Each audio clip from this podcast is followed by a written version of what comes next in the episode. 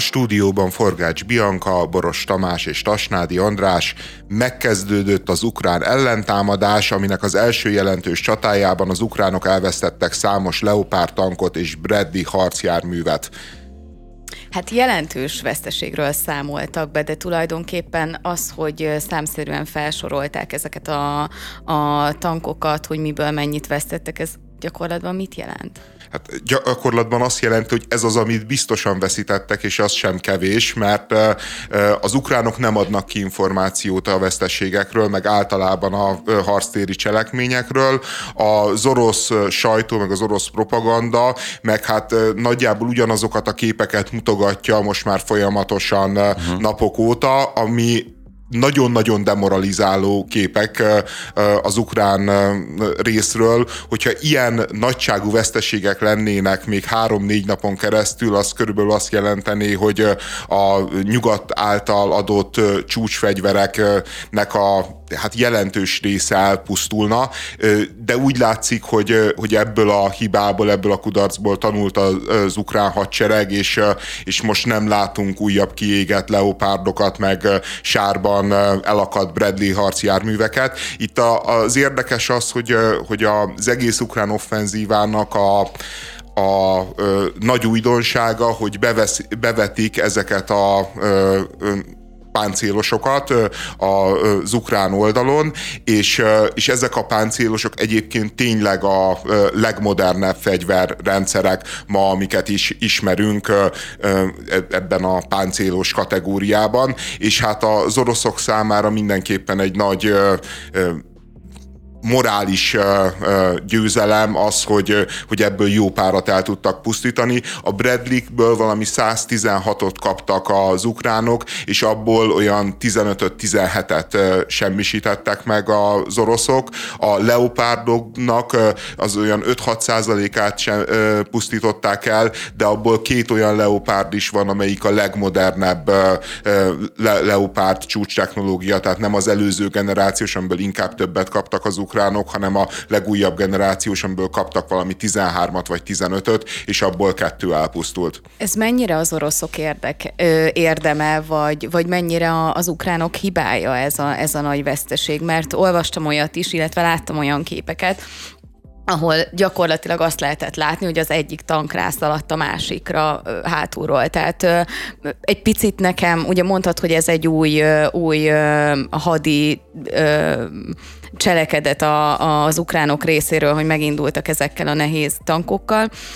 Viszont azt nem tudom pontosan így megállapítani laikusként, hogy, hogy ez, ez mennyire, mennyire írható annak a számlájára, hogy ez egy, ez egy új bevetés volt technikailag, vagy mennyire az, hogy az, hogy az oroszok erre tényleg annyira fel voltak készülve, amennyire ugye most, most ők ezt próbálják kommunikálni. Hát nyilvánvalóan az oroszok felkészültek arra, hogy jönni fognak majd az ukránok, és elaknásították azokat a területeket, amelyeken aztán az ukránok megindíthatták ezeket az offenzívákat. Nagyon nehéz beszélni erről a témáról, hiszen ahogy már András is mondta, hogy jelenleg az információ 99%-a a frontról az oroszok forrásából tudható. Ukrajnában ugye teljes hírzárlat van az offenzívát illetően. Most ez nem azért van, mert ütik őket, hanem mert ahogy hetekkel előtte az ukrán vezérkar is magyarázta, az ellentámadás egy hosszú folyamat, nem napok alatt történik, tehát Nyilván fel vannak arra készülve, hogy lesznek itt veszteségek, pontosan tudják azt, hogy az oroszok felkészültek erre az offenzívára, mocsaras területek vannak a rengeteg eső, illetve az időjárás miatt is. Ezek el vannak aknásítva, ráfut mondjuk egy tank egy aknára, akkor ott az kvázi megáll, akkor ott elfoglal egy nem kicsi területet, akkor azt ki kell kerülni, akkor ott megint ráfut a következő egy aknára. Ez egy nagyon-nagyon lassú építkezős folyamat nem lehet tudni pontosan, hogy milyen számokról is beszélünk. Ilyen geolokációs eszközökkel azért nagyjából drónok segítségével felmérhető, hogy tényleg mekkorák a károk mondjuk ukrán oldalon vagy éppen az oroszok részéről milyen hatékony ez a védekezés, de mondom még egyszer 99%-ban egy olyan forrásból kerülnek ki ezek az információk, amelynek érdeke, hogy hazudjon, Hozzáteszem, az ukránoknak is az lenne az érdekük, hogy, hogy hazudjanak. Mindkét oldalról ez elmondható, mind a kettő a, a, a, a hazai pályának, a propagandának játszik. Innentől kezdve, hogy ez hosszú távon milyen eredményre vezet, azt nem tudjuk. Én azt gondolom, hogy egy két-három hónap múlva, ha visszatérünk erre a témára, akkor már többet fogunk tudni. Persze most lehet okoskodni, hogy, hogy melyik félnek hogyan kellene megszervezni ezt, ezt az akciót, mint ahogy ezt a biztonságpolitikai szakértők meg is teszik, ahogy én olvasgattam, és mindenki rettentően okos, de harmadszor is elmondom, 99%-ban az oroszoktól jön az információ. Innentől kezdve, hogy most pontosan mi van, azt nem tudhatjuk. Igen, a háború ködén átlátni alapvetően is nehéz, tehát ezzel még sokszor a, valószínűleg a háborúzó felek parancsnoksága is megküzd, nyilván akik ettől Hadd szúrjak ide még egy információt. Nógrádi György, aki szereti az összeesküvés elméleteket, és szeret olyan összefüggéseket is látni, amik valójában nincsenek. Ő maga mondta itt egyébként az ATV-n, a Csat című műsorban, hogy igazából mindkét félnek az az érdeke, hogy, hogy, hogy hazugságokat terjesszen. Egyrészt, hogy a saját táborát, a saját népét megnyugtassa, másrészt pedig, hogy elbizonytalanítsa a másik felet. Innentől kezdve, hát ezt ő mondja, akkor a háborúról bármilyen diskurzust folytatni, az, az igen merész vállalás. De, de azért viszont van, van egy csomó felvétel, tehát azért nehéz hamisítani, bár láttunk olyat is, hogy hamisítottak kiégett amerikai harci járművet, de, de azért ezeket elkapják, meg kiszúrják. Tehát azért vannak információink. Annyiban nehéz a helyzet, hogy ez a háborúnak tényleg egy teljesen új szakasza. Tehát, hogy olyan még nem történt az az előző ukrán ellentámadás az valójában teljesen felkészületlenül érte az oroszokat, és egy évvel ezelőtt, és, és a, annak láttuk, hogy azért egy jelentős ukrán győzelem lett a vége. Most viszont teljesen más a helyzet, a front teljes hosszában most már hónapok óta épülnek azok az erődrendszerek, aknamezők, stb., amik arra hivatottak, hogy megállítsák az ukránokat, és nyilván az orosz hadsereg is felkészült mind pszichésen, mind logisztikailag arra, hogy, hogy most valamilyen típusú ukrán támadás jön, és egyébként az ukránok ilyen típusú fegyverekkel nem rendelkeztek, mint, mint most. Tehát, hogy ez egy teljesen új helyzet, teljesen más egyébként az ukrán támadó erőknek az összetétele, technikája, teljesen más a harctéri helyzet, és valószínűleg az oroszoknak a felkészültsége is teljesen más, mint eddig bármikor. A, amit tudunk erről, erről a támadásról és erről a kudarcról, az, hogy Nyilván természetesen benne van az oroszoknak az orosz tüzérségi fölény, az orosz drónok, az orosz aknamező, meg egyáltalán az orosz szervezettség, tehát meglepték a, ezt az ukrán támadóéket, és, és szétlőtték őket gyakorlatilag. Másrészt az is látszik pont abból a történetből is, amit te mondtál, hogy itt egymásra hajtás is volt.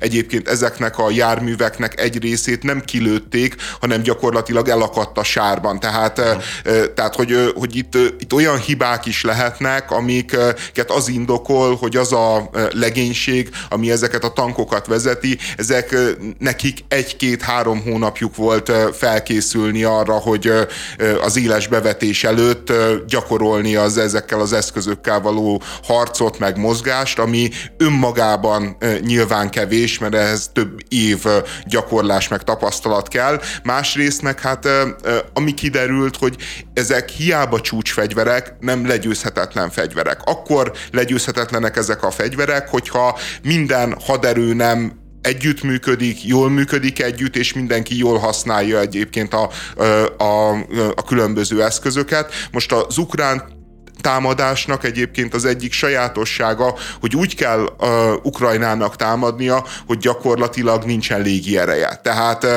eze, ezek a tankok, amikor győztek, amikor uh, győztes csatákat vívtak például Irakba, azért mindegyiknek, uh, vagy, vagy amikor mondjuk az izraeli hadsereg használta őket, mindig, uh, mindig uh, kísérő jelenség volt, hogy egy hatalmas légifölény járt hozzá, ami az ellenségnek a tüzérségét sebességét megtizedelte, nyilván nagyon jó adatokat adott, mint légi felderítés, stb. stb.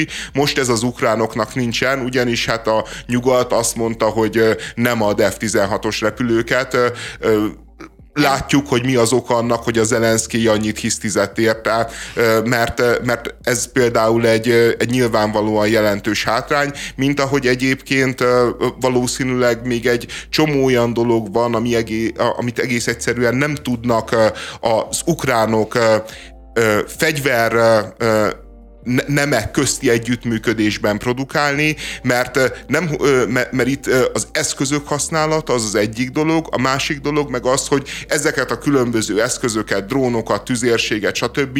összehangoltan működtetni, meg egy még nagyobb kihívás, még, még nagyobb tudást szakma, de azt is látjuk egyébként, hogy az ukránok változtattak. Tehát, hogy ebből a kudarcból levonták a megfelelő következtetést, Valószínűleg az a megfelelő következtetés egyébként, hogy olyan típusú nagy páncélos csatákra, mint amilyen mondjuk a Kurszki ütközet volt, nem szabad számítani ebben a háborúban, ilyen módon nem működnek, meg nem jól működnek ezek a páncélosok, hanem, hanem sokkal inkább a lassú felőrlés, és általában most az, az, azok a hírek jönnek folyamatosan, hogy az ukrán hadsereg nyomul előre, méghozzá láttuk, hogy az orosz hadsereg lépésről lépésre, fél kilométerről fél kilométerre ment előre, amikor ők voltak offenzívában néhány hónappal ezelőtt, ahhoz képest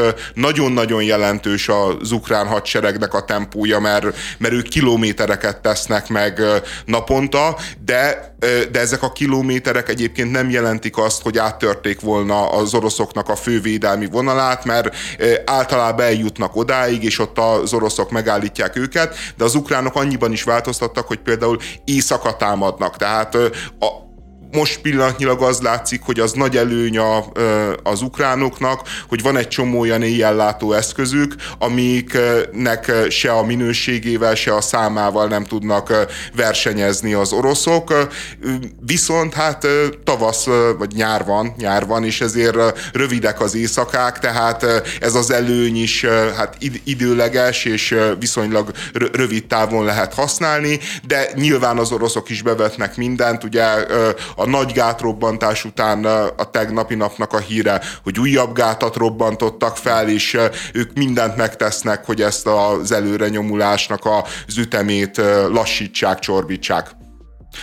Nektek nincs olyan érzésetek ezzel a háborúval kapcsolatban, hogy van két fél, amely egymásnak feszül, ugyanakkor nem játszanak ki egy cheat kódot, tehát még a második világháborúhoz nagyon hasonló eszközökkel harcolnak. Tehát itt vagyunk 2023-ban, és amikor harckocsikról, tankokról beszélünk, amelyek elakadnak a sárban, meg, meg aknára futnak, akkor van egy olyan érzésem, mintha, mintha szándékosan újra játszanák a történelemben már megtörtént eseményeket, és itt most nem az atombombáról beszélnek, hanem, hanem, hanem vannak, vagy lehetnének olyan eszközök, amivel rövidre zárhatnák egyébként ezt, ezt a, a, De a harcot. Gondolsz? Hát van, vannak egyéb bombák, vagy bombázási lehetőségek. Én örülök, hogy ezt nem játszák ki, mert, mert az tényleg lehet, hogy olyan szinten eszkalálná az eseményeket, hogy, hogy, hogy, hogy menthetetlen lenne a helyzet, és az automatikusan elvezetne egy atombombához de hogy, de hogy drónokat időről időre bevetnek, tehát hogy igen, ilyen igen, technológiákat igen. látunk. Talán annyi, hogy... Na az hogy... a modern.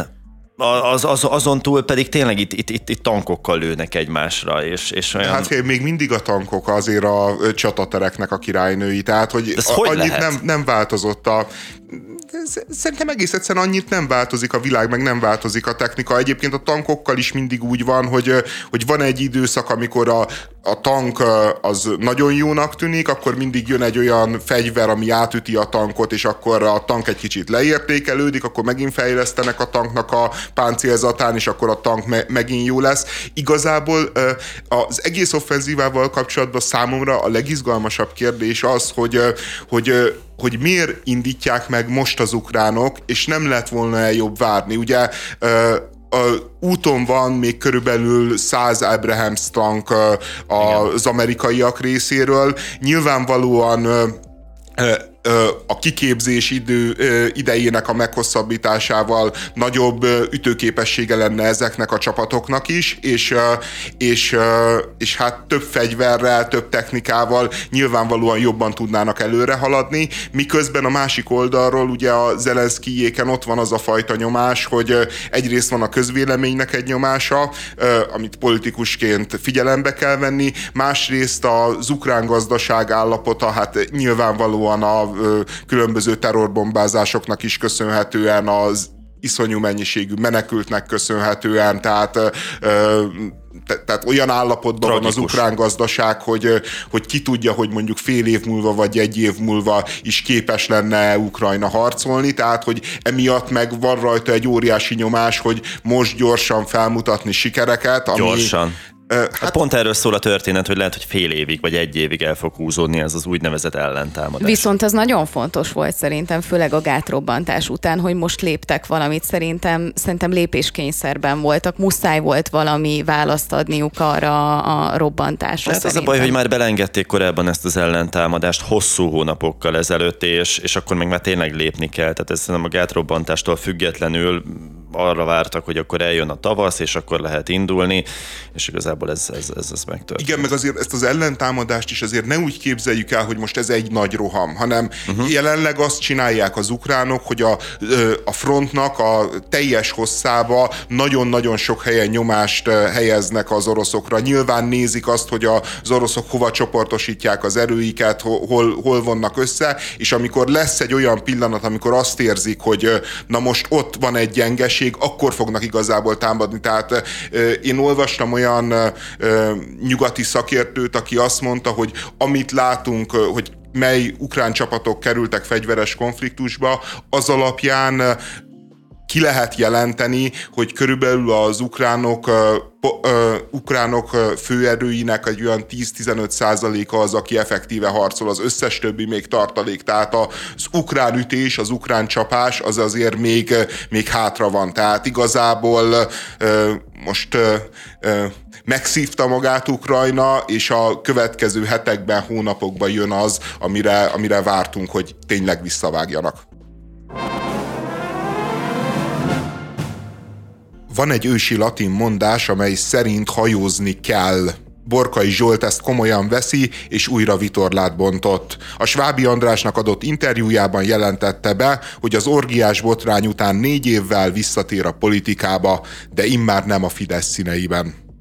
Hát ö, olyan tekintetben ez egy logikus döntés, azért arra emlékszünk, hogy a botrány kirobbanása után őt megválasztották polgármesternek. Én az, a, talán az egyik olyan politikai történet volt, amin a legeslegjobban meg voltam döbbenve. Öm, ilyen tekintetben meg tudom érteni, illetve volt a Győri Atlétikai Klubbal kapcsolatban is egy, egy történet, ahol gyakorlatilag sikert ért el, tehát valahol az önbizalmat, azt meg tudom érteni. Én meg azt látom, hogy és ez, ez az egész magyar politikai elitnek a e, tragédiája, hogy itt van ez a Borkai Zsolt, aki, e, aki szétégett a nyilvánosságban. Nyilvánvalóan egyébként olyan különösebb politikai karrierre még Győrben sem számíthat. Én azért nagyon meglepődnék, hogyha a Borkai a Fidesz ellenében nyerni tudna úgy, hogy esetleg ellenzéki jelölt is van. Az meg, hogy az ellenzék a Borkai támogassa, az azt gondolom, hogy olyan vágyvezér vezérelt fa, ö, szexfantáziája a borkainak, ami még a hajós orgián is túlmutat. Tehát, tehát igazából én azt gondolom, hogy nagyjából esélytelen. Csak az van, hogy a Borkai Zsoltnak nincsen hova hátrálnia. Tehát ő négy, négy évvel ezelőtt kiesett a politikából, nyilván számot vetett önmagával, hogy mit csináljak, mihez értek, mit szeretek csinálni, és, és kiderült, hogy ő neki csak a politika az opció. És én egyébként ezt látom a magyar politikusokon, hogy, hogy semmelyik se tud hátralépni, semmelyik se tud kiszállni ebből a dologból, mert hogyha kiszállna, és megmérettetné magát a piacon, megmérettetné magát a való életben, akkor kikerül, kiderülne, hogy a képviselő úr, a nagy tiszteletű filmméltóság úr igazából, hát nem egy olyan befolyásos, nem egy olyan gazdag, nem egy olyan jól fizető szakmát kapna a kezéhez, mint amilyennel rendelkezik. És nem csak az, hogy nem olyan jót, mert nyilván persze valamennyire rosszabb lenne, hanem, hanem a tizedét, a századát nem tudná az a szakma, meg, a, meg az a karrier, amit, amit most neki a politika tud. És az van, hogy a borkai számára is jobb visszamenni a politikába, akár outsiderként, akár úgy, hogy, hogy mondjuk nyilván polgármester nem lesz, de akár még képviselő lehet, még ez nyilván sokkal több, mint bármi más, mint bármi más, amit elérhetne, és ez szerintem egészen tragikus. Nem kell érteni a politikához. Ez a tanulság egyébként az elmúlt 20-30 évnek itt Magyarországon, és azt gondolom, hogy az egész világon most már tényleg mosópor márkák a politikusok. Borkai Zsolt sem más ebben a tekintetben. Nem kell neki tudnia elvezetni egy várost, hiszen azt hozzáértőkre rábízhatja, neki az arcát kell ehhez adni, neki van egy olimpiai szereplése, olimpiai aranyérme, ezt be tudta húzni, be tudta adni a közösbe, és ez úgy tűnik, hogy elég volt. A borkaival kapcsolatban lehet, hogy mi nézzük rossz fénytörésből ezt az egész történetet, és, és lehetséges, hogy mi értékeljük túl ezt a keresztény konzervatív narratívát, amit, amit megpróbálunk folyamatosan ráhúzni az ilyen ö, szexbotrányokra a borkai esetében is, mert ez valójában a választóknál a tök mindegy kategória, megrántják a vállukat, és, és inkább az érvényesül, amit Dobmentől is hallhattunk, Pityinger László mondta azt, hogy hát a legnagyobb Isten király, a legnagyobb császár, ez a Borkai Zsolt, és amikor ezeket a szavakat elmondta, hogy egy igazi rockstar, akkor, akkor én megvilágos megváltoztattam őszintén szólva, és, és hirtelen rájöttem, hogy hát ez nem más, mint Berlusconi, Silvio Berlusconi, hogy ő nem tudott olyan botrányba keveredni, akár ö, ö, szexuális botrányba, akár korrupciós botrányba, hogy azt ne bocsátották volna meg neki azonnal a szavazók. Sőt, milyen megbocsátás? Ez az ő respektjét, ázsióját, az ő, ő megítélését folyamatosan csak növelte és építette az ő karrierjét, az ő személyiségét az, hogy egyébként tojik arra, hogy az emberek mit gondolnak róla, tényleg úgy él, mint egy rockstar, és ez eladható. És a Borkai Zsolt pontosan ez a kategória ő tényleg nem ért máshoz, csak a politikához. A politikához is annyira ért, hogy az arcát tudja előre tolni, az egóját tudja előre tolni, mert abban a pillanatban, amikor akár városvezetéssel, akár ideológiákkal, akár társadalomtörténettel kapcsolatban faggatják őt, azért kiderül, hogy ő nem a legélesebb kés a fiókban de, de, de ehhez ért, hogy, hogy megjelenik valahol, keményen beleáll, úgy nyilatkozik, hogy, hogy nem fogja vissza magát, most éppen, ha kell, akkor a Fidesz ellenében nyilatkozik.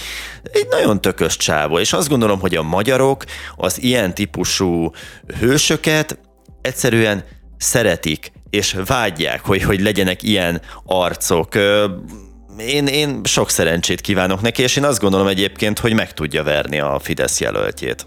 Az egy fontos kérdés egyébként, hogy amikor, amikor a botrány után megnyerte a, a választásokat, akkor őre azért szavaztak, mert ő a Borkai Zsolt, vagy ő a Fideszes Borkai Zsolt? Szerintem ez egy tök fontos kérdés, uh-huh. amire, amire én nem tudom a választ, de el tudom mind a kettő szenáriót képzelni, illetve amit most mondtál Tamás, hogy ez igenis nagyon sok embernek szimpatikus tud lenni, hogy ő most kiáll, tényleg annak ellenére, hogy ez megtörtént vele, leül a kamerák elé, technikailag azért felvállalja, ami történt, és előadja, hogy, hogy ő mostantól a jövőbe szeretne nézni. Én is úgy gondolom, hogy ez ma Magyarországon nagyon-nagyon sok embernek szimpatikus, mégpedig azért, mert nem annyira sterilnek tűnik, tehát ide be kell hozni valamilyen tekintetben a valóságot.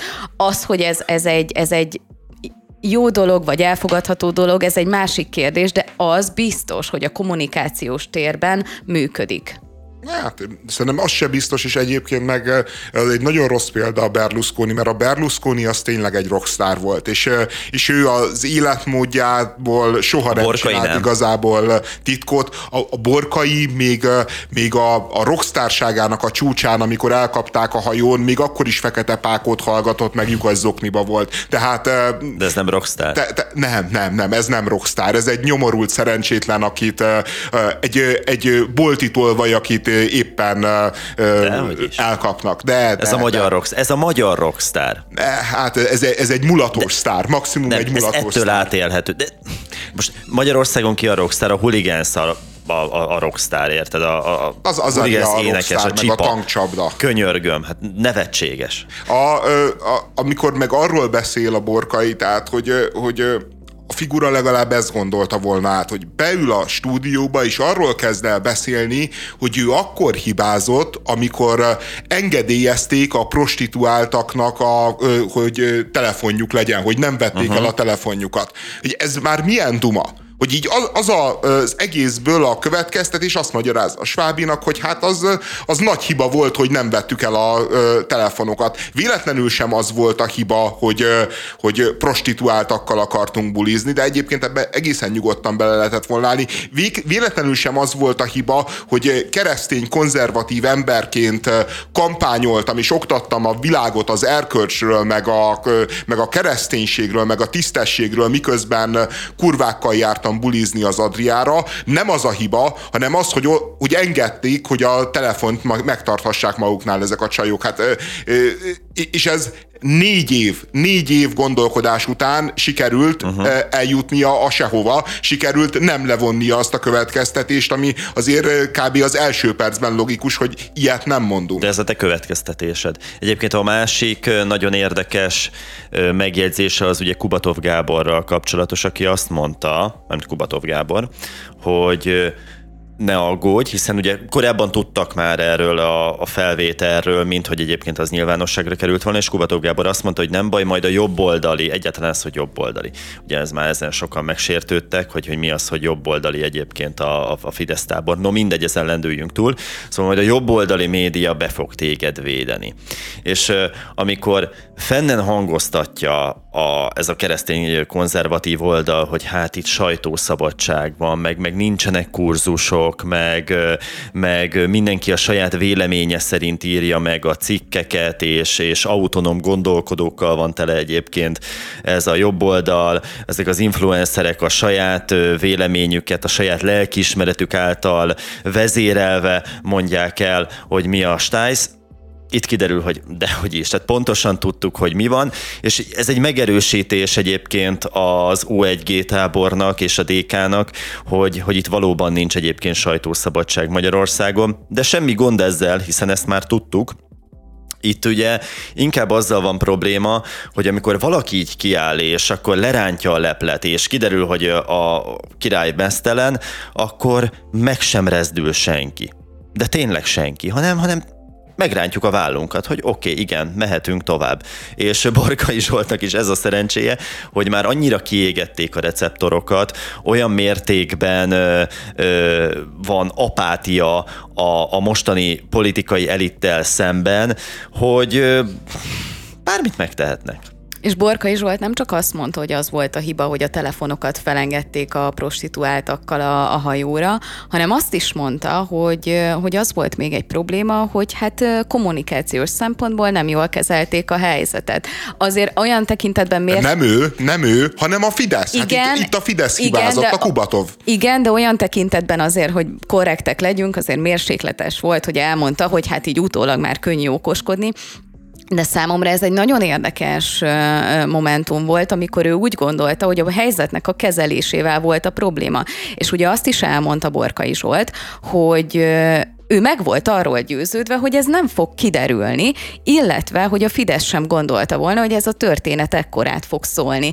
Én, amikor ezt hallottam, így percekig gondolkoztam rajta, hogy mégis ezt hogy gondolta úgy csinált, mintha kettő hetente derültek volna ki ö, polgármesterekről vagy politikusokról ilyen botrányok. Én ezt nagyon nem tudtam hova tenni, hogy ekkora volt az arc, hogy, hogy azt gondolták, hogy bármit el tudnak tusolni. Valószínűleg igen, mert más ö, logikus magyarázatot egyszerűen nem látok erre. Igen, ne, ne, neki volt egy, volt egy ilyen érinthetetlenség tudata, és egy, az így megvilágítja egyébként, hogy a hatalom csúcsain, hogy ezek az emberek, hogy miért ilyen gátlástalanok, és hogyan tudnak ilyen gátlástalanok lenni, hogy egész egyszerűen a Borkai is elmondja, hogy benne nem volt veszélyérzet. Hát, hogyha kikerül a felvétel, legfeljebb megvédik. Ő, ő ne, nem is izgult. Soros György egy interjúban elmondta, hogy korábban nem akarta, hogy a nyílt társadalom alapítványait öt gyerekének egyike vegye át. Végül azonban úgy döntött, hogy az alapítványt és 25 milliárdos vagyonának kezelését adja át fiának, Alexander Sorosnak. Orbán Viktor a keresztapa híres jelenetével reagált a hírre nagyon-nagyon szellemes volt. Ö, szerintem hálásak lehetünk Orbán Viktornak, hogy, hogy legalább most egy olyan kulturális termékhez nyúlt, amit, ami lehet egy picit közelebb áll mindenki szívéhez, mint mondjuk kis grófó. Jó, de, de, mi, de mindjárt egyébként ütemet is tévesztett az Orbán Viktor, amint kultúrához nyúlt, mert a keresztapából ugye ő kive, kivett egy olyan jelenetet, ahol a Marlon Brando kázi átadja a hatalmat, vagy megbízza a Zálpácsinot, hogy, hogy vezesse a családot, és, és ezzel akart arra utalni, hogy ugye ez az új, a Soros 2.0 az ugyanaz, mint a Soros, csak hát a Zorbán Viktor azt felejti el, hogy a keresztapában, a keresztapa egyben a Marlon Brando és az Al Pacino is egy kifejezetten pozitív karakter, hogy valójában ez a két bűnöző az, aki abban a világban a legtisztességesebb, ezerszer tisztességesebb, mint például a török, ugye, aki heroint akar hozni a, a vagy, vagy a kugyárakat telepíteni, nem is tudom, hogy me, me, melyikbe utazik a török, de minden esetre azt mondja neki a Marlon Brando, hogy nem, nem kérünk a heroinból, a, a, mi a neve, a a politikusok meg kb. úgy viszonyulnak ezekhez a szereplőkhöz, hogy, hogy a Marlon Brando meg az Al Pacino egy erkölcsi hérosz azokhoz a képes, akiket mit tudom, milyen fillérekért vesznek meg és korrumpálnak. Tehát szerintem egy nagyon-nagyon rossz hasonlat. A, a, De a... túl mélyre mentél szerintem. Annyit akart ezzel Orbán Viktor mondani, hogy olyan, mint a maffia, és most történt uh-huh. egy ilyen, ilyen öröklés. Ennyi. Túl, túl De ez se... egy filmklasszikus, de ez egy filmklasszikus, tehát én értem, hogy ő ezt akarta mondani, csak az a helyzet, hogy, hogy van egy csomó maffia film, amiben ördögi figura a maffia vezér. Nyugodtan nyúlhatott volna ahhoz. De ehelyett ő, aki aki annyira nem ismeri egyébként a filmművészetet, hogy, hogy nem tudja a helyén kezelni, hogy mi ez a keresztap. Azt tudja, hogy ez egy maffia film, nyúl a, a keresztapához, és, és szerintem teljes tévedése az, hogy, hogy ezt példaként hozta. Szerintem ezt már te gondolod túl. Tehát a, a széles rétegeknek, a tömegeknek átjött az üzenet, hogy mit akar ezzel kifejezni Orbán Viktor, pláne úgy, hogy pontosan tudják, illetve ismerik Orbán Viktor hozzáállását Soros Györgyhöz, így aztán egy Disney figurával is eladhatta volna, egy pozitív Disney figurával is Alex Sorost, vagy éppen Soros Györgyöt. Mindenki értette volna, hogy miről van szó. Te már, te már túlságosan is hozzáértő vagy, már, már színefil vagy, aki, aki, aki belelát a, a karaktereknek a, a, a lélektanába, és, és érti a, a dramaturgiai célokat, amit megpróbál kifejezni egy rendező, úgyhogy ezt ne gondoltuk. Jó, de ki ne szerette volna a Marlon Brandót a keresztapában? Na mindegy. A másik egyébként az a, szintén a pofátlanság kategóriája, hogy és Pont tegnap beszéltünk a Blokád című filmről, annak a rendezője magyarázta azt, hogy a, hogy, hogy a Brokád filmet kritizálók azok propagandisták, hogy így valójában Gönc Árpáddal kapcsolatban ilyen kifejezetten pozitívan elfogult a film, mert sokkal rosszabbra is lehetett volna venni a figurát, uh-huh. és, és, és így azt a cinizmust éreztem ebbe, ahogy így propagandistázik, meg, meg, meg hogy hát, hogy még túl jó a figura, amit csinált, amit most most egyébként az Orbán Viktor előad. Hogy a, hogy a másiknak a szavait, a másiknak a mondásait használja, ugye vele szemben egy állandó visszatérő ö, kritikája az ellenzéknek, hogy mafiaszerűen építi fel a kormányzatot, építi fel a NERT, építi, fel, építi át a magyar társadalmat, és erre ő az, aki elkezd maffiázni, ő áll bele, nem én vagyok a, ma, a maffia, hanem ti vagytok a maffia. És, és, és az egész tényleg ez, a, ez az ilyen Trumpi őrület, amikor már semmi nem szól semmiről, csak arról, hogy a másikat tiggereljük, meg neked nagyobb a fejed, nem, nekem nagyobb a fejem, nem, neked nagyobb a fejed. Ez pont ugyanaz a, az a folyamat, amikor Pócs János elkezd diktatúrázni az EU-ra való tekintettel. Pontosan ugyanaz az, hogy ugyanaz a narratíva, csak most a másik oldalról halljuk a, a, ugyanazokat a, a sorokat.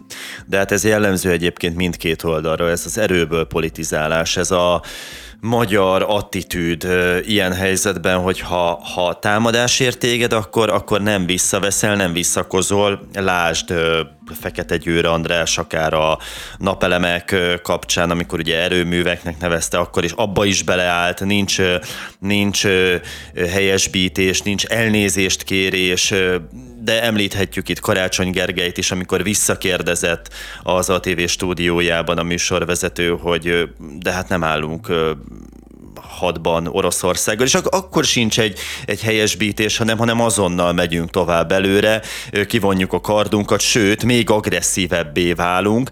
Ez, ez abszolút jellemző egyébként a kormányra és ezért diktatúrázik Pócs János, Orbán Viktor, ezért mer beszélni uh, itt uh, pénzek gyanús kiátszásáról az EU kapcsán, mert hogy pontosan azt kell eladni, hogy, hogy mi ártatlanok vagyunk, mint a ma született bárány, és ennek megfelelően kell építeni a narratívát a David Pressman is eh, nyilatkozott a kép kapcsán, és eh, eh, érdekes felvetése volt. Ő azt mondta, hogy amit az Orbán Viktor csinál, az a kutyasíp politika. Én még soha nem hallottam ezt a szó összetételt, és, el is magyarázta, hogy a kis kutyasíp politika az azt jelenti, hogy, hogy olyan üzenet, amit a társadalom nagy része nem hall, viszont bizonyos célcsoportok meg hallanak, úgy, ugye úgy működik, mint a kutyasíp, hogy megfújod, egy, senkit nem zavar, de pont a kutyát mondjuk zavarja, vagy oda hívja, nem tudom, hogy mi a kutyasi funkciója.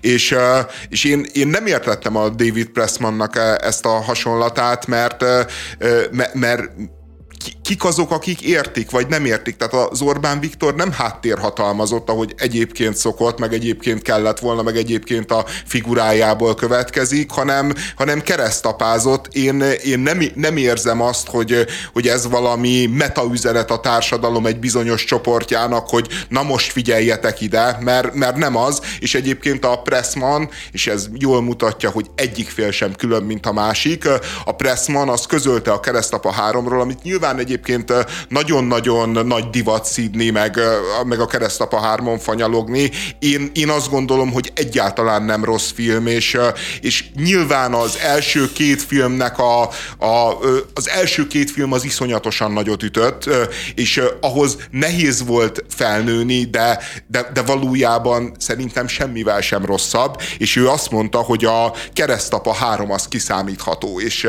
hát, hogy, hogy tehát még, még egy kicsit fikázta a keresztapa hármat, ami hát szerintem nagyon-nagyon gonosz dolog. Szerintem abban nincsen igazad, hogy Orbán Viktor ugyanúgy háttérhatalmazott, csak most egy picit más megfogalmazásban. Az, hogy, az, hogy most egy, egy maffia ö, szót dobott be burkoltan, ez szerintem pontosan ugyanaz a kommunikációs tér, ahol eddig voltunk, tehát szerintem nem változott semmi. Én arra leszek majd kíváncsi, hogy amikor majd Mészáros Lőrinc birodalmát Orbán Viktor gyerekei öröklik majd, hogy arra milyen kulturális utalást lehet majd bedobni.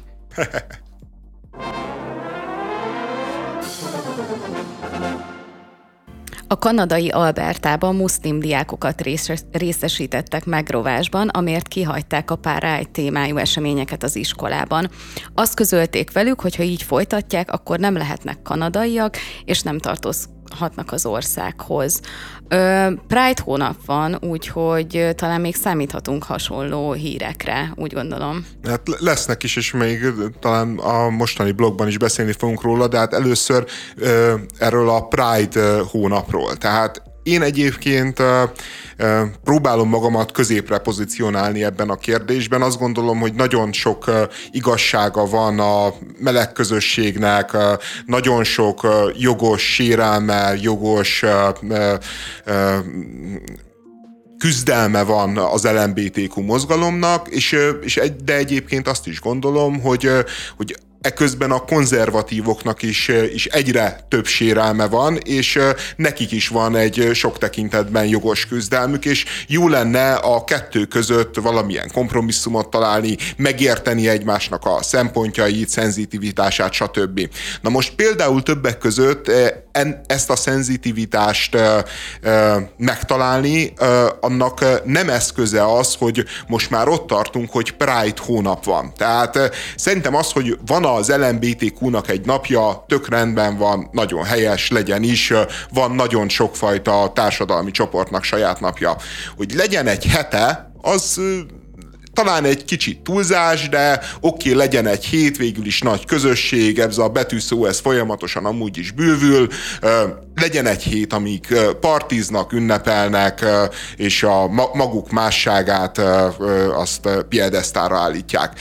De az, hogy már ott tartunk, hogy Pride hónap, Pride hónap, hogy egy egész hónap, hogy a június, a Pride-nak a júniusa, az, az, a, az, az a mértéktelenség, ez a mértéktelenség, hogy mi, mi a következő Pride évszak, Pride évtized, Pride évszázad, tehát hogy, hogy hol lesz az, amikor ők azt mondják, hogy, hogy nagyjából a marketing nyomulásunk az, az elég, hogy ez így rendben van. Most már minden hollywoodi filmben van kötelezően egy pozitív meleg karakter, most már minden harmadik Netflix filmben van egy pozitív transz karakter, most már van, mit tudom én, egy hetünk, egy hónapunk, hogy elég, most már jól vagyunk, most már el tudjuk mondani a magunk búját, baját a világnak, de nem, nem ez a következtetés, hanem az a következtetés, hogy ez még mindig nem elég. Mindig nem elég, hanem érzékenyítést kell csinálni mindenhol a világban, és hát többek között az iskolákban is, amiből ez az egész konfliktus Kanadában kibontakozott de jelent ez bármit, hogy Pride hónap? Tehát, hogy technikailag értem, hogy van néhány rendezvény, főleg Nyugat-Európában vagy az USA-ban, nálunk azért erre nincsen sok példa, amennyire én látom, de lehet, hogy tévedek. Jelent ez bármit? Lehet itt lovagolni azon, hogy, hogy Pride hónap, és utána Pride év kell, én, én nem látom ennek, hogy lenne, lenne valamilyen jelentősége az, hogy bizonyos országokba, középületekre kiraknak szivárványos zászlókat, én ettől nem érzem azt, személy szerint én biztos sokan máshogy vannak ezzel, hogy ez le van nyomva a torkomon. Illetve szerintem nagyon-nagyon fontos, hogy mi az üzenete ennek a, a, az egész LMBTQ Pride ügynek.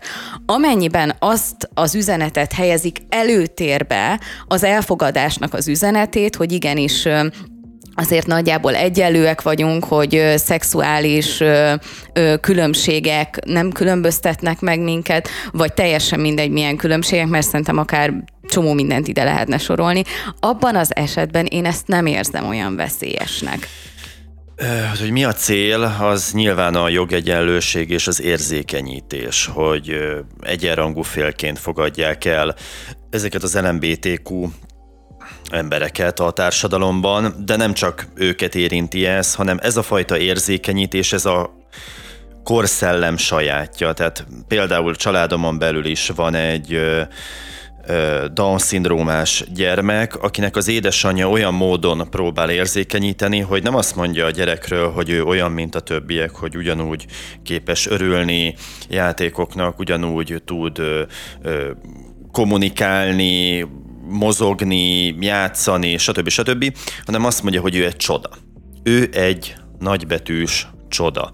Tehát ez a fajta átlendülés a, a túloldalra, tehát hogy kileng a, az inga az egyik ö, ö, tartományból a másikba, és, és amennyire, a, a, amekkora joghátrányt vagy kirekesztés szenved el egy adott csoport, ugyanakkor a lendület visz át a, a, a másik tartományba, ahol már csodának kell nevezni például egy Down-szindrómás gyermeket, ami nyilvánvalóan nem csoda, hiszen folyamatosan ellentmondásba keveredik ez az anyuka is egyébként saját magával, amikor azt mondja, hogy milyen nehézségeket él át mondjuk a, a, a gyermek fejlesztése során. De nem baj, ő egy csoda. Szóval én, én nekem, nekem ezzel van főként bajom. Azzal van bajom, hogy hogy egyfajta ráerőltetést vár el a liberális társadalom, például Kanadában, vagy nem is társadalom, bocsánat, hanem ö, országvezetés a, a, a társadalomtól, az, az emberektől. Itt, itt lehet említeni például azt, hogy az NHL, az Észak-Amerikai Profi Jégkorongliga kanadai csapataitól elvárták, hogy a Pride Night-on márciusban szivárvány színű mezbe öltözzenek a csapatok, és ezt nagyon helyesen egyébként azt mondták a, a kanadai klubok, köztük a Toronto Maple Leafs, hogy bocs, mi ebben nem veszünk részt. És abban a pillanatban a mainstream médiában egy karaktergyilkolás kezdődött egyébként a játékosokkal szemben. Tehát ezzel van probléma. Azzal van probléma, hogy van mondjuk egy Jess Jennings nevű ö, lány, fiú, ugye ez most nem teljesen egyértelmű, Being Jazz című képeskönyvnek a szerzője, amelyet szétszórtak Kanadában a, a különböző oktatási intézményekben, és akkor ezekről kell beszélgetni a diákokkal. Ez a Jazz Jennings gyerekként nem átalakító műtéteken esett át, tehát négyen is, vagy öt, öt különböző műtétje is volt. Most éppen 22 esztendős, étkezési zavarokkal, depresszióval él, és komoly probléma a számára, hogy nem tud gyermeket vállalni. Tehát ebben a helyzetben ezt a karaktert nem úgy mutatják be, ahogy a valóságban van és létezik ő, hanem hogy büszkének kell rá lenni, és aki ezt megkérdőjelezi, azt azonnal legyilkolják. Ott van például egy ontáriói középiskola, ahol nem szabad azt mondani, hogy nők, hanem, hanem úgy kell hivatkozni a nőkre, hogy nem férfiak. És aki... Ez mennyivel rosszabb amúgy, a nem férfi, mint a nő? Hát, jogos kérdés. Tehát, hogy vannak, vannak ezek, a, ezek a találmányok, amit, amit kitalál ez a, ez a liberális kurzus, és, és tényleg nem azzal van a baj, hogy, hogy ezt kitalálják hanem azzal van a baj, hogy ezt nem lehet kritika tárgyává tenni, nem lehet megvitatni a, a piacokon, a közösségi terekben, hanem te, a, a, amint ezt megkérdőjelezte, te abban a pillanatban nem létezel, mondjuk nácivá válsz, vagy tudom, amit éppen rádaggatnak. Egyébként le vagytok maradva egy, egy kicsikét, mert már nem Pride hónap van, tehát ez, ez már megvalósult Kanadában, hogy már nem Pride hónap van, hanem Pride szezon van, júniustól egészen szeptemberig oh. tart. Tehát még kettőt pislantunk, és lehet, hogy már én is le vagyok maradva, mert azóta kitalálták, hogy Pride évtized van Kanadában, Kanadában, úgyhogy a vonat halad előre. Jó. Vi- itt, itt az a baj, hogy egyébként hogy eznek a Pride hónapnak nem a jogegyenlőség a célja, azért a jogegyenlőség, a nyugati világ, tehát Magyarországon egy kicsit más a helyzet. Tehát, hogy például itt, ahol a melegpárok nem fogadhatnak örökbe, azt gondolom, hogy az például egy ilyen kifejezett embertelenség, és még csak nem is a melegekkel elsősorban, mert velük is, de azokkal a gyerekekkel, akik emiatt nem jutnak szülőhöz. Tehát, hogy, hogy Magyarországon vannak jogegyenlőségi problémák. Nyugat-Európában nincsenek jogegyenlőségi problémák eh, jellemzően. A, az, az egész Pride, ez valójában egy kulturális diktátum. Egy ízlés diktátum, egy értékdiktátum, valójában egy politikai diktátum, valójában egy fogyasztói kosárnak a diktátum, ahogy te vegyél Nike termékeket, vegyél különböző Pride cuccokat az IKEA-ból, a nem tudom én, a Targetből, így áll olyan ivólevet, amelyet transzember hirdet, stb. Tehát, hogy ugye ez egy, ez egy csomag, amit, ami az emberi tudatot akarja kilúgozni, és hogyha valaki önmagában jut erre a csomagra, azzal szerintem egyébként semmi baj nincsen.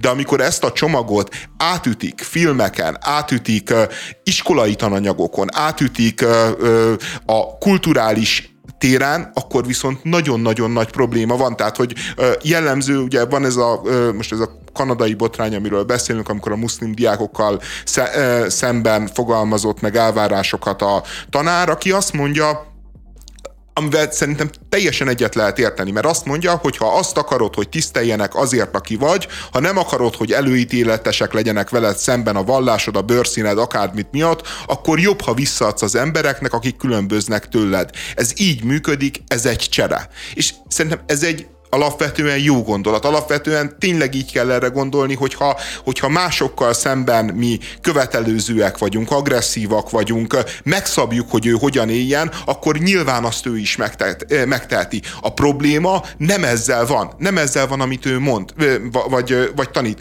hanem azzal, hogy ebből számára az a következtetés, hogy ezeknek a muszlim diákoknak ott kell lenniük a Pride-nak a különböző eseményein, uh-huh. és együtt kell segget riszálniuk a mit tudom én, a transz előadóval, akit meghívtak az iskolába beszélni a maga ö, ö, szépséges vagy szörnyűséges életéről, és, és és ez a probléma, mert, mert én azt gondolom, hogy a másiknak az is az elfogadás, az is a tisztelete, hogy te azt mondod, hogy oké, okay, ez a te bizniszed, csináljad és érezd jól magad me- menjél el, uh, riszáld a seggedet a, uh, a Pride-on, uh, de nekem ne legyen már kötelező ott lennem.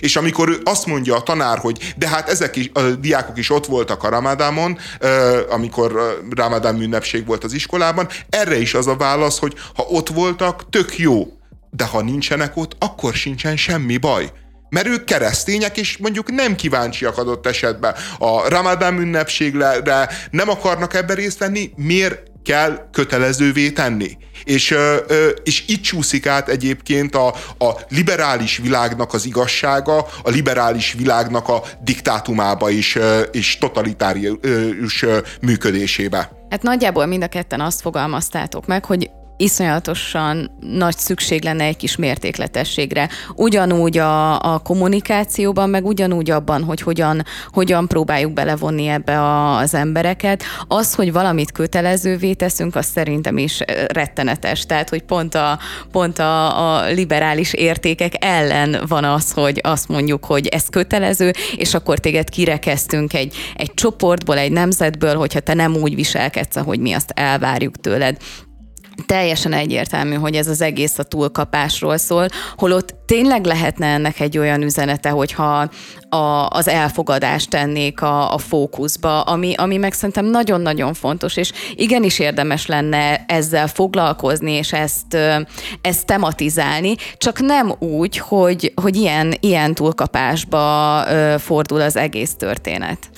Azt is mondja ez a ö, kanadai tanár, aki miatt ezek a nagy tiltakozások ö, ö, váltottak ki, ö, a diákok felé ezt fogalmazta meg, hogy ö, mi a kanadaiak a szabadságban hiszünk, abban hiszünk, hogy az emberek összeházasodhatnak bárkivel, akivel akarnak. Ez van a törvényben, és ha úgy gondolod, hogy nem ennek kéne lennie a törvénynek, akkor nem lehetsz kanadai. Ami viszont meg már nagyon-nagyon kemény duma. Uh-huh. Tehát én, én, én szerintem abban azt lehet egyébként mondani, hogyha te nem, nem hiszel abban, hogy a, hogy a kanadai törvényeket be kell tartani, akkor nem lehetsz kanadai. Szerintem ezt el lehet mondani. De, de pontosan egy demokrácia arról szól, hogy bármilyen törvény megváltoztatható. Me, csak megvan annak a maga demokratikus működése. Kanadában 20 évvel ezelőtt, vagy 30 évvel ezelőtt nem házasodhatnak össze a melegek. Akkor az volt a törvény, hogy a melegházasság olyan nincsen. Tehát akkor aki ez ellen beszélt, aki ezt vitatta, akkor, akkor nem volt kanadai? Vagy most lett kanadai? Tehát Értem ebben a logikai csavar, de azt gondolom, hogy az értékek mentén kellene ezt a dolgot most tematizálni ebben a helyzetben, és szerintem lehet olyan érték, amire azt mondja egy ország, hogyha te ezt nem vagy hajlandó befogadni, vagy, vagy, vagy gyakorolni, akkor, akkor ne tartozz ehhez a nemzethez. Na de az, hogy elmész a Pride-ra, vagy nem, annak talán nem ebbe a kategóriába kellene tartoznia. A kanadai jogok és szabadságok kartájában benne van, hogy a kanadai állampolgároknak továbbra is van véleménynyilvánítási szabadságuk és tiltakozási joguk. Ezen kívül a kanadai kormánynak azt is meg kell tiltania, hogy bármilyen vallást rákényszerítsen az állampolgárokra. Pedig most éppen ez történik, amikor kötelezővé teszi a nemi identitás ideológiáját és a Pride ünneplést az iskolákban. Mondom még egyszer, véleménynyilvánítás szabadsága és tiltakozási jog. Tehát itt fordul ki, itt válik saját fonákjává egy úgynevezett ideológia, ez a liberalizmus Kanadában, amikor önmagával megy szemben. Tehát, hogy egyrészt szabadságot ad az embereknek, de olyan szabadságot ad, hogy majd mi megmondjuk, hogy, hogy, hogy miben kell hinned, mert, mert ez tesz téged szabaddá. Tehát teljes őrület az egész. Igen, viszont azt azért szerintem érdemes elmondani az ügyel kapcsolatban, ahogy te is mondtad András az elején, hogy te középen próbálsz elhelyezkedni ezzel a kérdéssel kapcsolatban, és szerintem a legtöbb ember ez e, így tesz. Az egy másik kérdés, hogy értelemszerűen a szélsőségek hangosak. Az a tanár hangos, aki, aki így fogalmazza meg ezt a dolgot, hogy, hogy ő, ő akkor nem lehet a kanadai társadalomnak a része és meg a másik szélsőség, aki kimegy a Pride-ra tojással dobálni. De úgy gondolom, hogy, hogy azért a legtöbb ember ö, ebben a kérdéskörben, vagy legalábbis szeretném így, így látni, hogy középen helyezkedik el, és valamilyen tekintetben mérsékletesen tud hozzáállni ehhez a dologhoz. Szerintem tévedsz. Én meg pont azt látom, hogy mindenki megy a szélsőségek irányába, és igazából nem lehet más tenni, és az agresszív ö, ö, akarat, hogy, hogy, hogy valamilyen oldalt választ ebben a helyzetben, az, az, az ezt eredményezi, amiről beszéltem, az Inga Kileng.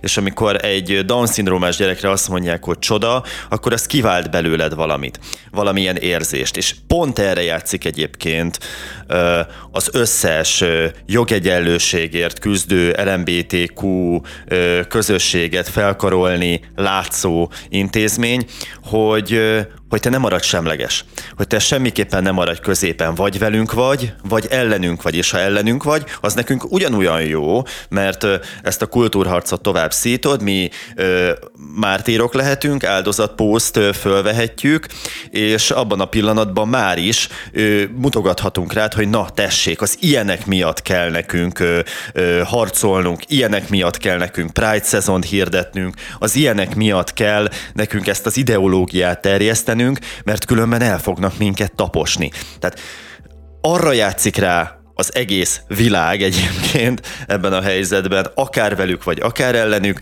hogy, hogy, hogy ennek a harcnak soha ne legyen vége, és nekem az az érzésem, miután egyre agresszívebbek a, a, az elfogadó, az elfogadást kiharcolni vágyók, a cél világos, hogy a polarizáció irányában szeretnék, hogyha a társadalom elmozdulna, ez teljesen világos, viszont pont ez az LMBTQ kérdéskör, ahol, ami, lehet, hogy a, az én buborékomból beszélek, ez könnyen megeshet, de tényleg azt látom, hogy, hogy a, a szélsőségeket nagyon-nagyon sokat halljuk egyik oldalról, másik oldalról, de szerintem nagyon nagy az a tömeg, aki megpróbál ebben valahol középen elhelyezkedni. És a közép az nem egy pont, ugye, hanem egy skála.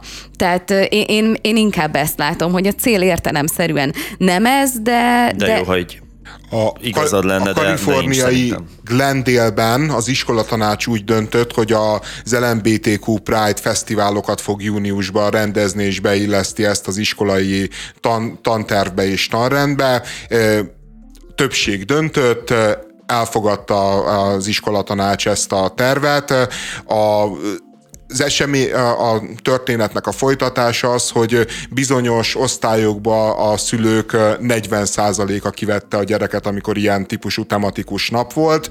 Tüntetések zajlottak az iskola előtt, amely tüntetések ilyen kifejezetten durva verekedésbe csaptak át a napnak a végére, és, és az a helyzet, hogy ilyenkor már nincsen közép, és mindig, mindig addig feszítik a dolgot, mert nyilván minden ember, tehát a nyugati társadalmakban azért ez az élni és élni hagyni elve, szerintem ez átment. És körülbelül ez a, ez a centrizmus, mert hogy, hogy hagyjuk, csinálja, próbálunk empatikusak lenni, stb. De amikor ilyen helyzetek vannak, akkor már senki nem tud középre állni, valahova állnod kell. Most nyilván verekedni nem kell verekedni, csak azok verekszenek egyelőre, akik aztán igazán be vannak vonódva ebbe a, a küzdelemben, de, de a többinek is valahova állnia kell. Nem és... hiszek ebben, szerintem ez tévhit, szerintem nem feltétlenül kell odaállni, a döntési szabadságod megvan, hogy... Nem tehetsz mást, de nem tehetsz mást. Nem tehetsz. És mit csinálsz? El, el, elküldöd a gyerekedet a Pride hétre, vagy nem küldöd uh-huh. el a Pride hétre. De nem az... tudsz középen állni. Miért nem? Azzal, hogy elküldöd, meg azzal, hogy nem küldöd el, szerintem egyáltalán nem, nem teszed le a voksodat az egyik szélsőség el, mellett. Azzal, hogy odamész,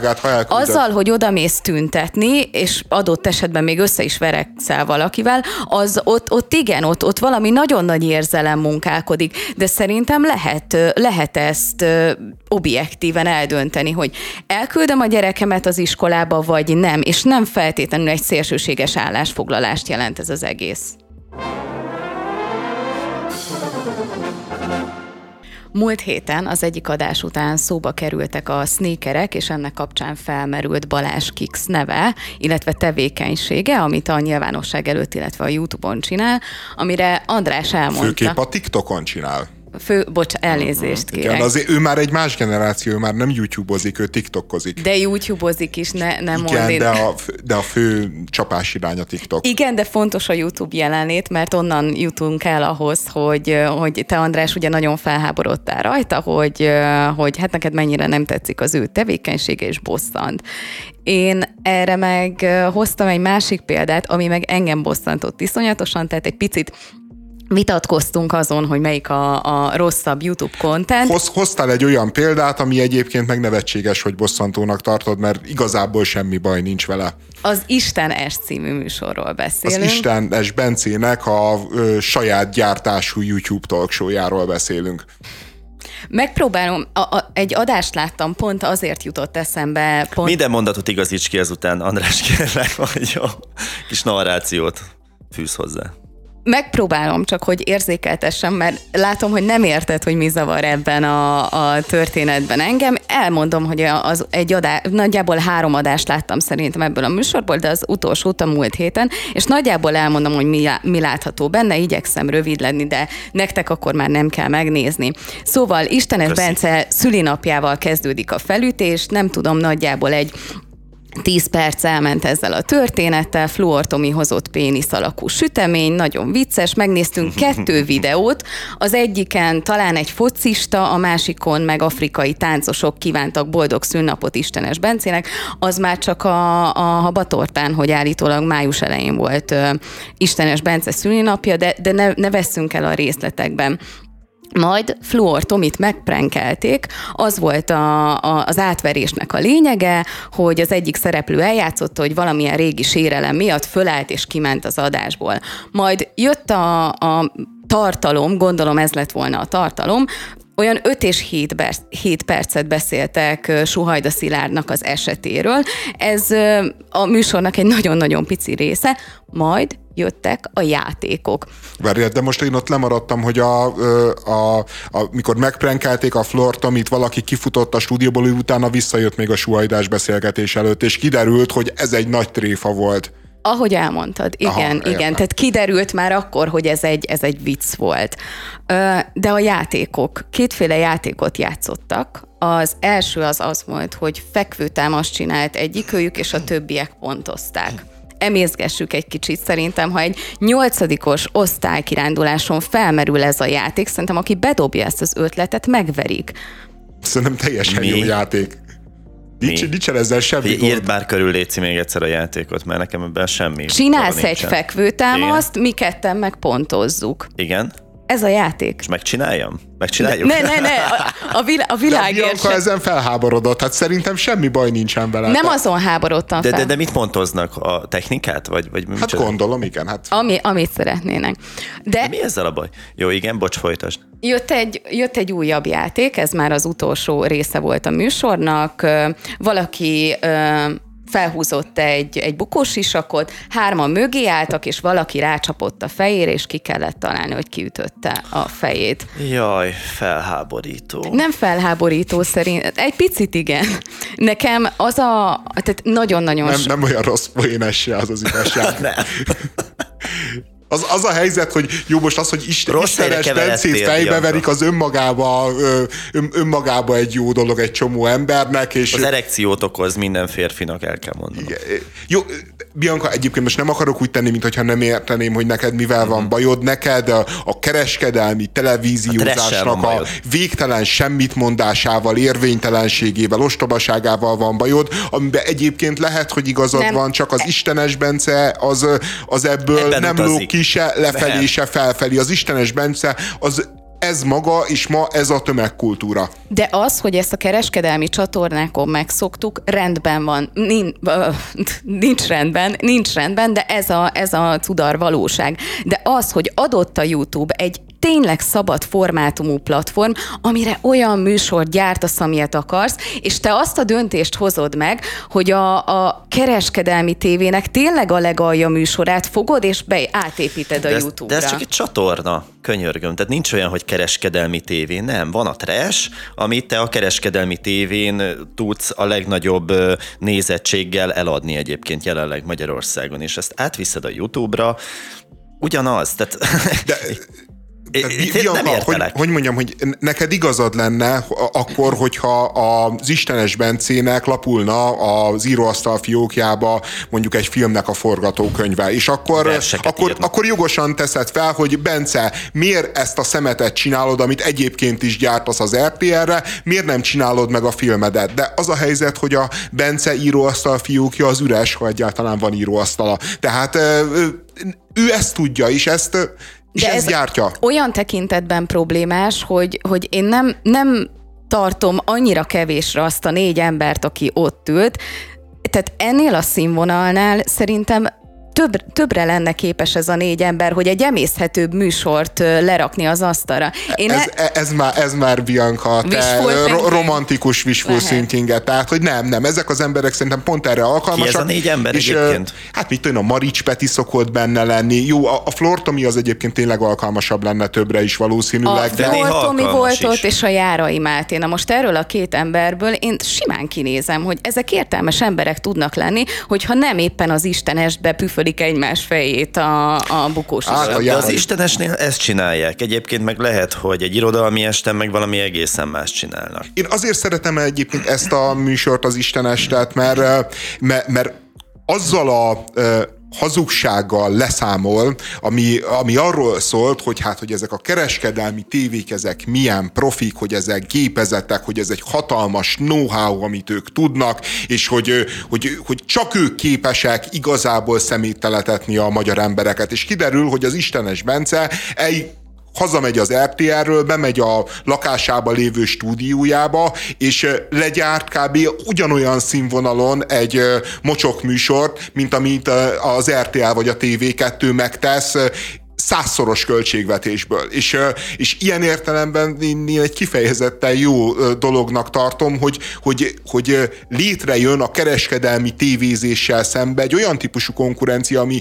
nyilván nem, nem, nem minőségileg hívja ki a kereskedelmi tévézést, de kihívja olyan tekintetbe, hogy ki, kiderül, hogy ezt töredéke pénzből meg lehet csinálni, töredéke energiából meg lehet csinálni, és talán ez a dolog el fog vezetni hosszú távon oda, hogy a kereskedelmi tévék vagy változtatnak azon a minőségen, amit gyártanak, vagy el fognak pusztulni, mert, mert nyilvánvalóan, hogyha van egy konkurencia, ami század annyiból tudja gyártani ugyanazt a tartalmat, akkor nem fogsz fennmaradni sokáig a piacon. Tehát ebben te csak azt látod, hogy egy gazdasági következtetés vonsz le az egészből, hogy egy ilyen műsort le lehet gyártani egy sokkal kisebb büdzséből is. De, de figyelj, tehát mi, mi, mit vársz tőle, hogy felháborodjon, hogy úristen, milyen tartalmat gyárt az Istenes Bence? Igen, tehát valószínű, az, ez, ez nem, nem mi vagyunk a célcsoport. Viszont ö, az, az a célcsoport, amely ezt fogyasztja, az, az nagyon kedveli ezt a fajta tartalmat. És ha nem lenne Istenes Bence, akkor is lenne három és fél milliárd ehhez hasonló tartalom per nap, amely kikerül egyébként a közösségi médiákra. Ami nekem a furcsaság volt, hogy, hogy ez szerintetek, vagy András szerint ez egy okés tartalom, viszont a Balázs Kix, hát az gyalázat, amit csinál. Hogyha a kettőt egymás mellé teszem, nekem a Balázs kix sokkal kevesebb problémám van, hogy egy karakteres egyénisége nem. Az, de az, hogy mire használja a YouTube-ot, illetve az online teret, hát a saját reklámait ö, ö, próbálja meg eladni. És ez úgy gondolom, hogy egy elfogadhatóbb cél, mint az, hogy ilyen műsorokkal tömik az emberek fejét, és gyakorlatilag ö, ö, szennyezik az embereknek a tudatát. Én azt gondolom, hogy azt megállapíthatjuk, hogy az a formátum egyébként, amit az Istenes Bence csinál, az igazából ez beállítottság kérdése, hogy azt most jónak vagy rossznak gondoljuk, de próbáljunk meg középen állni, és azt mondjuk, hogy semlegesek vagyunk ebben a témában. Ahogy azt legyártja az Istenes Bence, az, az viszont én azt gondolom megállapítható, hogy jó. Tehát De mire gondolsz a technikai részletekre, a kamerára, a fényre? Azon... A mögétet humor. Vicces, vicces. Igen, igen, igen, igen, igen, igen. A, a Balázs Kixel nekem az a bajom, hogy, hogy ő egy, egy tényleg egy címeres senki. Egy, egy, egy, egy nagybetűs uh, nobody. Semmi, semmi extra nincs a srácban, tehát ő, ő, ő bárki lehetne. Az Istenes Bence nem lehet bárki, ő, ő tehetséges ebben, de csak ebben tehetséges egyébként, ebben a, az alávaló szórakoztatásban. A Balázs Kix pedig igazából aláfekszik a, a kapitalizmusnak, mint egyébként az Istenes Bence is, de hogy, de hogy egy egy bizonyos gazdasági cél érdekében elfogadja a judáspénzt, és, és, és, és meghajlítja saját magát, miközben egyébként nincs személyisége a csávónak. Tehát nekem ezzel van bajom. Az Istenes Bencének legalább van személyisége az, hogy ez És bár ne lenne. Ez. Ne. Az Istenes be, be, Bence jópufáskodásának az az igazság, hogy van szórakoztatóipar. Szerintem, e- értéke. bocsánat, ez az, amiben nem értünk egyet, és szerintem itt van az ellentét kettőnk, illetve hármunk között, hogy én ezt egyáltalán nem tartom szórakoztatónak, és valószínűleg, hogy... De ez se... ízlés kérdése. Világos, világos, de hát én hagy, a, a, az én ízlésemről tudok referálni jelenleg. De azért azt megállapíthatod, hogy vannak sokan, akik meg viccesnek tartják. Én, én, persze, a, persze. Én, én a Sas Józsit nem tartottam viccesnek, de hát nyilván megvolt a maga közönsége, és nem mondtam azt, hogy a Sas József az nem humorista. Humorista, akinek van szórakoztatói ipari értéke, neke, nekem nem tetszik, nekem nem a világom. A, a Balázs Kixnek is megvan egyébként a maga értéke, tehát hogy a, a kisrác, és ez egyébként imponál nekem benne, hát egy, egy ilyen brutális menedzser, egy igazi kis ilyen üzleti pszichopata, aki, aki 19 éves korára tényleg felé épített egy most már országos ismertségű brandet, van hatalmas üzlethelyiség, ahol árulja ezeket a sneakereket, csak, csak azt gondolom, hogy az ő menedzsersége az nem a, annak látod nincsen szórakoztatóipari érték. Az egy érték az ő életében, az egy teljesítmény, amit el lehet ismerni, vagy lehet vitatni, de nincsen szórakoztatóipari értéke. Amit ő bevisz viszont a szórakoztatóiparba, az egy nagyon-nagyon nyomasztó dolog, és itt még a Balázs Kix egyébként a kisebb probléma, mert, mert ez a sneaker kultusz, aminek ő a nagykövete, és aminek az élére áll, ami egyébként a, a a, a világ elveszejtésének így kb. a jelképe, tehát amikor amikor kiadsz 300 meg 500 ezer forintot egy olyan sneakerért, ami pont ugyanazt tudja, mint a 30 vagy 40 ezres sneaker, csak annyi a különbség, hogy, hogy rá, van, rá van varva mondjuk egy Dolce Gabbana logó, vagy mit tudom én, az, az egész egyszerűen a, a pénzégetésnek és a felelőtlenségnek, a, a, a pusztításnak egy, egy olyan értelmetlen formája, amit tehát ehhez képest... Mert nem értjük, a... András, én sem értem ezt a sneaker kultúrát, de nem akarok ebből, ebből elkölcsön. De hogy, de hogy ne érteném? Érted, hogy érted. ne érteném? Pont, hogy ez, ez pontos, tehát hogy, mert vannak mondjuk a luxusautók, tehát veszel te egy luxusautót, és akkor te veszel mondjuk százszoros áron egy olyan autót, ami 10%-kal kényelmes, 5%-kal gyorsabb, 13%-kal jobban néz ki, tehát hogy de mindenbe tud valamit, ami extra, és amikor beleülsz, akkor azt érzed, hogy a világ csúcsán ülsz, nyilván nagyon-nagyon túlárazva vetted meg árérték arányba, de mégis az emberi technikai civilizációnak a csúcsát látod, amikor megfogod a bőrülést, akkor elégedett vagy, hogy na, ez igazi szarvasból készült, vagy mit tudom én, igazi krokodilból készült. Amikor veszel egy ilyen sneakert, annak semmilyen, se, semmilyen anyaga nem különbözik attól, semmilyen kialakítása, amit megkaphatsz 30 ezer forintért, csak annyi, hogy rajta van egy logó. És te a logóért, a logóért, és azért, hogy ezt látják az emberek, hogy te ebbe a logóba jársz, kifizetsz, mit tudom én, 100 ezer forintokat a semmiért, pontosabban nem a semmiért, hanem azért, hogy te demonstráljad azt, hogy te ezt is megteheted. Ez, ez az, amikor a kapitalista ö, de előtt... semmi különbség nincs a táskák meg a cipőknek a, a piaca között. Annyi, hogy Autók ez a sneaker kultúra. kategóriába tartoznak. Én is így gondolom az, hogy rá lehet mondani azt, hogy ez 5%-kal jobb, mint a, mint a másik autó, és elmondod, hogy amúgy tízszeres áron van, ugyanúgy nem logikus. Uh-huh. Ugyanúgy és azon nem... is ott a logó.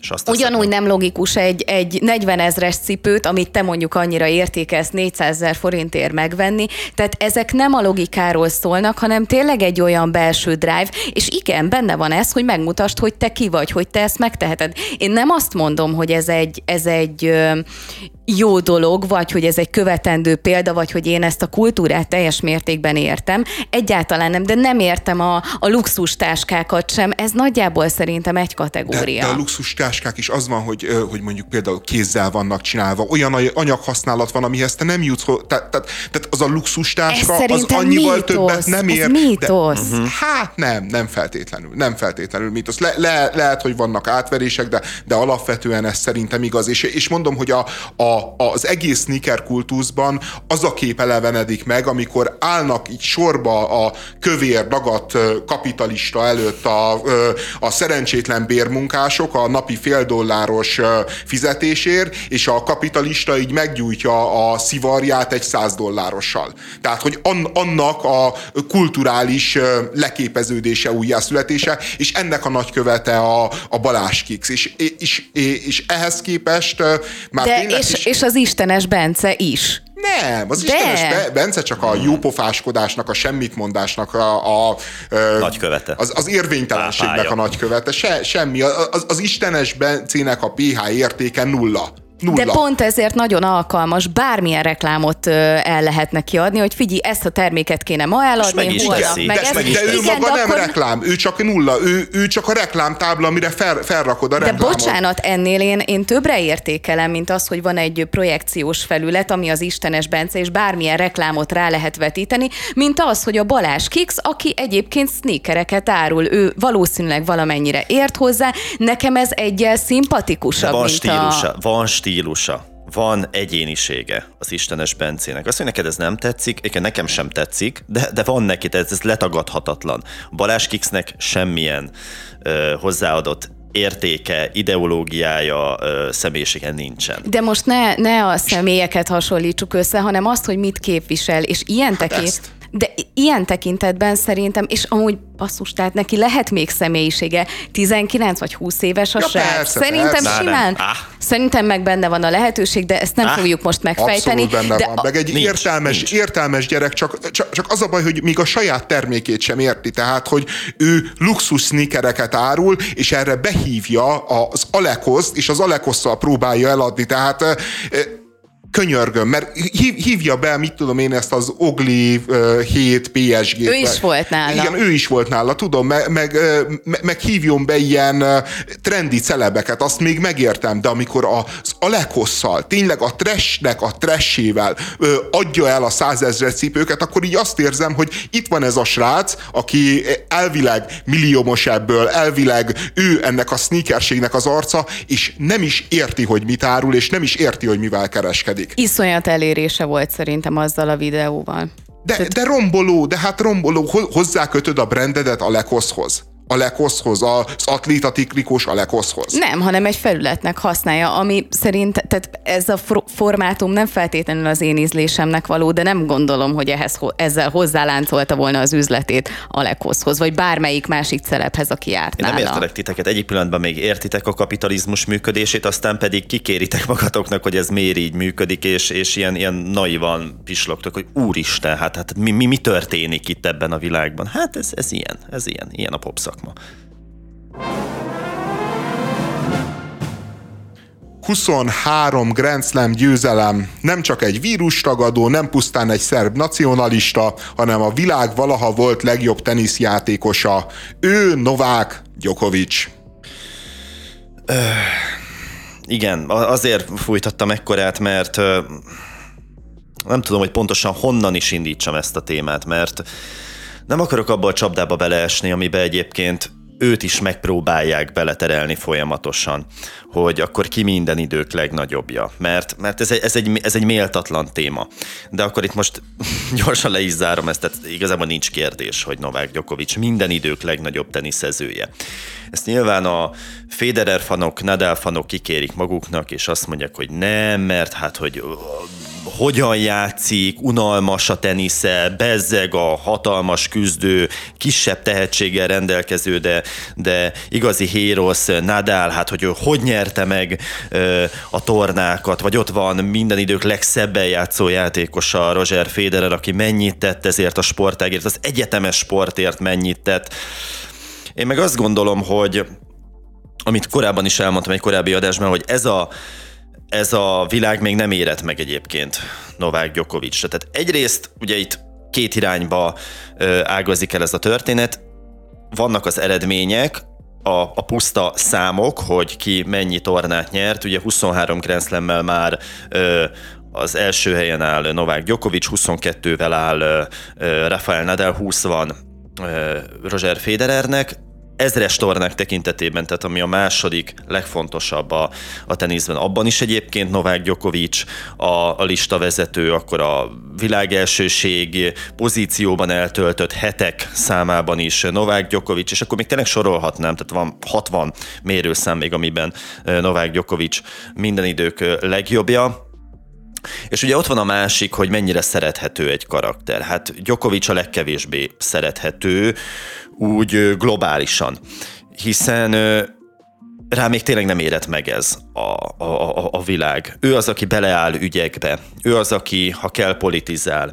Ha kell, ö, ö, ellentmondásos témákban is keményen kifejti a véleményét, és ez nagyon-nagyon ritka, nem csak a teniszben, egyáltalán a sportban, egyáltalán a, a, a mai ö, popkultúrában. Az, hogy, hogy közéleti szereplő ö, beleáll egy ügybe, és nem törődik azzal, hogy mi lesz annak a következménye. Tehát ebben egészen elképesztő Novák Djokovic, hogy ő hajlandó volt egyébként tornákról is lemondani csak azért, mert ő hisz valamiben. Ugye itt a Covid kapcsán ö, fordult vele elő, hogy ő nem oltatta be magát, és ezért ö, több országba, például Ausztráliába nem engedték be őt. És így lemaradt Grand Slam győzelmekről, és így is vezet. Tehát számomra ő egy igazi példakép abban a tekintetben, ahogy ő kezeli a nyilvánosságot, és ahogy hozzááll egyébként a sporthoz, hogy valaki ennyi idős, 36 éves, a testét még így karban tudja tartani, hogy a legnehezebb ö, ö, tornán, Grand Slam tornán, már ami az atletikusságot illeti, a salakpályán is képes még ö, versenyt nyerni, az, az egészen elképesztő. És ott vannak ezek a 20 éves srácok, és, és képtelenek legyőzni őt, mert, mert nem emberi, amilyen koncentráló képessége van ennek a csávónak. De a, egyébként én azt figyelem meg, hogy nagyon kitolódtak az utóbbi egy-két évtizedben az az életkor, ahol, ahol még az ember a teljesítő képessége csúcsán van. Tehát én emlékszem, hogy, hogy régen az ilyen mondjuk 31-2-3 éves futbalisták azért már idősnek számítottak, már, már, már nem lehetett annyit elvárni tőlük. Aztán, aztán például én a Maldini az 38 évesen is még, még világklasszis teljesítményt tudott nyújtani igaz védőként, és nyilván egy olyan taktika mellett, de, de hát itt van a Djokovic, aki, aki tényleg húsz éven keresztül a világ csúcsán van, hogy, hogy ez az orvostudomány fejlődött ennyit, a, a doping fejlődött ennyit, vagy a genetikájuk annyira különleges ezeknek az embereknek? Ezt gyorsan megválaszolom neked. Erről egyébként talán John McEnroe beszélt, aki ugye a 70-es, 80-as évek tenisztárja volt, talán a 90-es években is még átnyúlt a karrierje. Ő azt mondta, hogy egy tenisz meccs után a, a regeneráció a számukra annyi volt, hogy bevertek mondjuk egy sört. Tehát még nyújtás sem.